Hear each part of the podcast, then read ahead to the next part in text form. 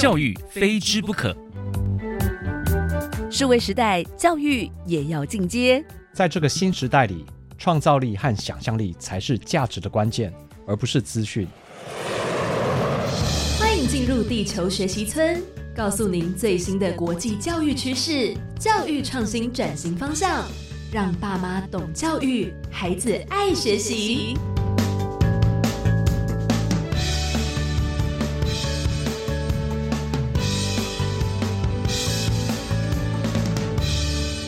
大家好，我是地球村的村民吴俊辉。大家今天的地球生活过得好吗？欢迎来到地球学习村，一起聊聊教育与学习。每天十分钟，放耳听天下。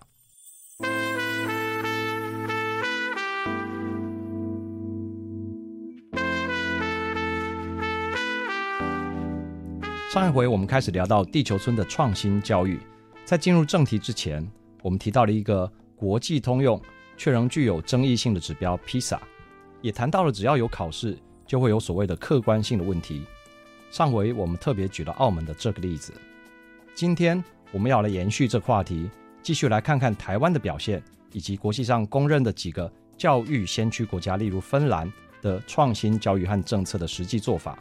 这其中其实有许多值得我们学习，而有些部分我则认为我们才是榜样。先从上回谈到的披萨来看，在二零一八年，也就是最近一次的结果里，台湾在阅读项目的世界排名是世界第十七，但数学却是高居世界第五。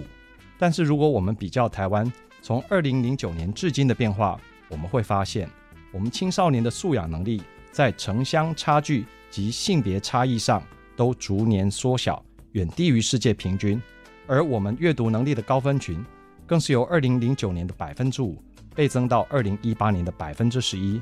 但高分群和低分群的差距却有拉大的趋势。除了 PISA 之外，国际上还有 TIMSS 和 Pearls。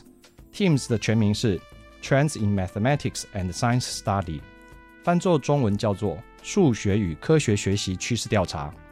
它是由国际教育评估协会 IEA 在一九九五年所主持启动的计划，每四年举办一次。针对四年级及八年级的学生进行数学与科学能力的全球评比，而 PROS 的全名则是 Progress in International Reading Literacy Study，翻作中文叫做国际阅读素养发展。它也是由国际教育评估协会 IEA 于二零零一年所创立，每五年举办一次，针对四年级的学生进行阅读素养的全球评比。在这些评比中，一年呢，台湾在数理科的表现都很不错，但在阅读表现方面却都远不及数学和科学。关于这一点，我们上次简单聊过。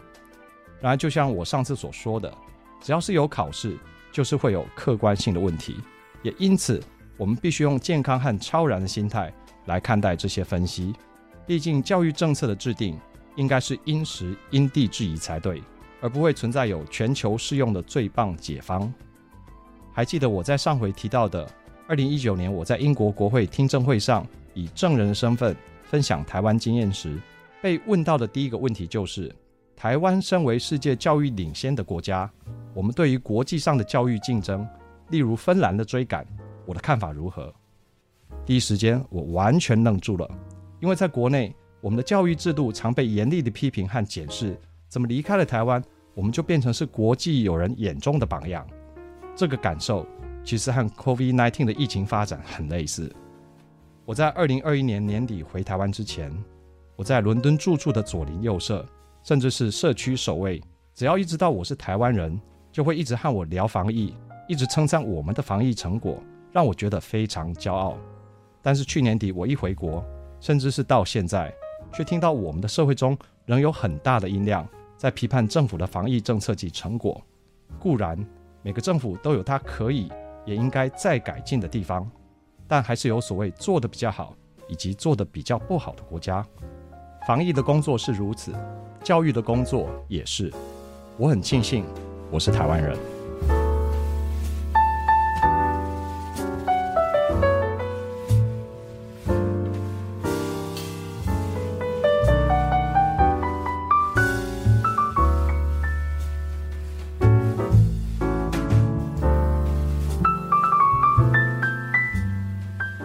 回到英国教育委员会召集人问我的问题，他在听证会上问我：台湾身为世界教育领先的国家，我们对于国际上的教育竞争，例如芬兰的追赶，我的看法如何？我说，台湾在教育上从来没有想要在国际上与其他国家竞争，我们只是针对我们的民情及需求，逐步打造出目前的制度来。这个制度具有日治时期日本教育学者所留下来的影子，也有我们在透过国际观摩，包括经常访欧，包括芬兰所学回来的长处。因此，我不认为这世上存在有所谓最棒的教育制度，而每个国家都应该针对自己的现况来发展出能够因应工业四点零的新教育政策。而台湾和英国一样，我们在九零年代都进行了大学制度的开放。让技职体系逐年转型为大学，而现在也和英国一样，面临这个开放政策所留下的难以解决的后遗症，包括退长机制等。而在过去这二十年来，台湾的教改没有停过。我们的目的和英国一样，就是希望不会被时代巨变的洪流所抛弃。我看到英国的国会议员们都频频微笑点头。虽然事后我的台湾朋友中有人认为我的回答有点太官腔。但是这真的是我的肺腑之言，即便我对台湾目前的教改升学制度仍然存有一些不同的看法，但至少我很乐意分享我的看法，并且愿意和政府一起努力来做滚动式的修正，让它变得更好。多年来，我参与了国高中教科书的编辑，也协助政府执行与升学相关的业务。我估算过，全国读过我所写的课本的人，年纪最大的大约也已经三十六岁了。在过去大约二十年的经验中，感触很深，因此我在日后的几集中会特别聚焦在教改和升学制度的议题上，来和大家分享我的心得和看法。再回到我们的主题——创新教育，我经常会提到芬兰，他们在国际上也颇为知名。其实主要是因为芬兰自两千年起就在 PISA 的全球评比中一连四届连续拿到两次第一和两次第二。后续吸引了五十多个国家的教育家前往考察，包括台湾在内。而台湾之所以在国际上也颇为知名，是因为我们在二零零六年首次参与评比时，就在数学项目中一举拿到全球第一，一鸣惊人。这个大家可能不晓得。而当时的芬兰则是世界第二。另外，在科学项目中，我们也是第一次就拿到全球第四。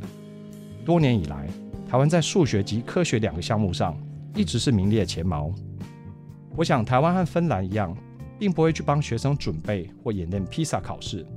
芬兰的学界曾公开表示，这个排名对他们来说意义不大，他们只在乎是否有把自己的孩子们教好。所以，他们在二零一八年的排名虽然是阅读第六、科学第七、数学第十六，但他们显然并不在乎，因为在国际上大家都知道。近几年的排名其实已经不准确，因为几个有心的国家或地区都已经针对 PISA 的测验来做演练及准备，只为了得到高名次。我想台湾的心态大致也和芬兰一样，虽然三不五时仍然会有国人将台湾在披萨中的表现以放大镜来检视，甚至于过度解读，但至少在我过去所接触过的中小学范畴里，我并没有听说过有任何的学校会针对披萨来做演练。而我们却仍然能在数学及科学两项上名列前茅，我想这真的是台湾的实力。聊到这边，您是否对台湾的教育成果稍微有一点优越感了呢？您是否也对芬兰的创新教育产生了一点兴趣呢？下回我们就要来聊聊创新教育的具体内容，尤其是关于芬兰的经验和具体做法。我是吴军辉，祝您有个愉快的一天，我们下次见。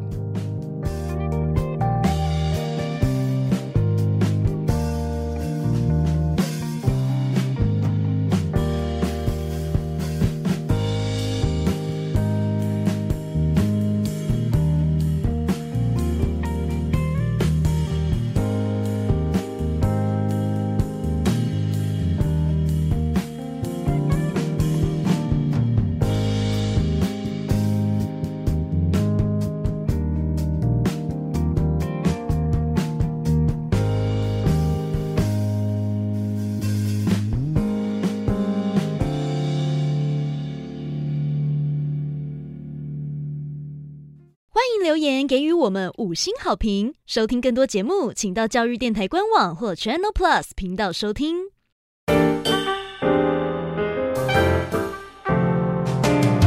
Open your mind，就爱教育电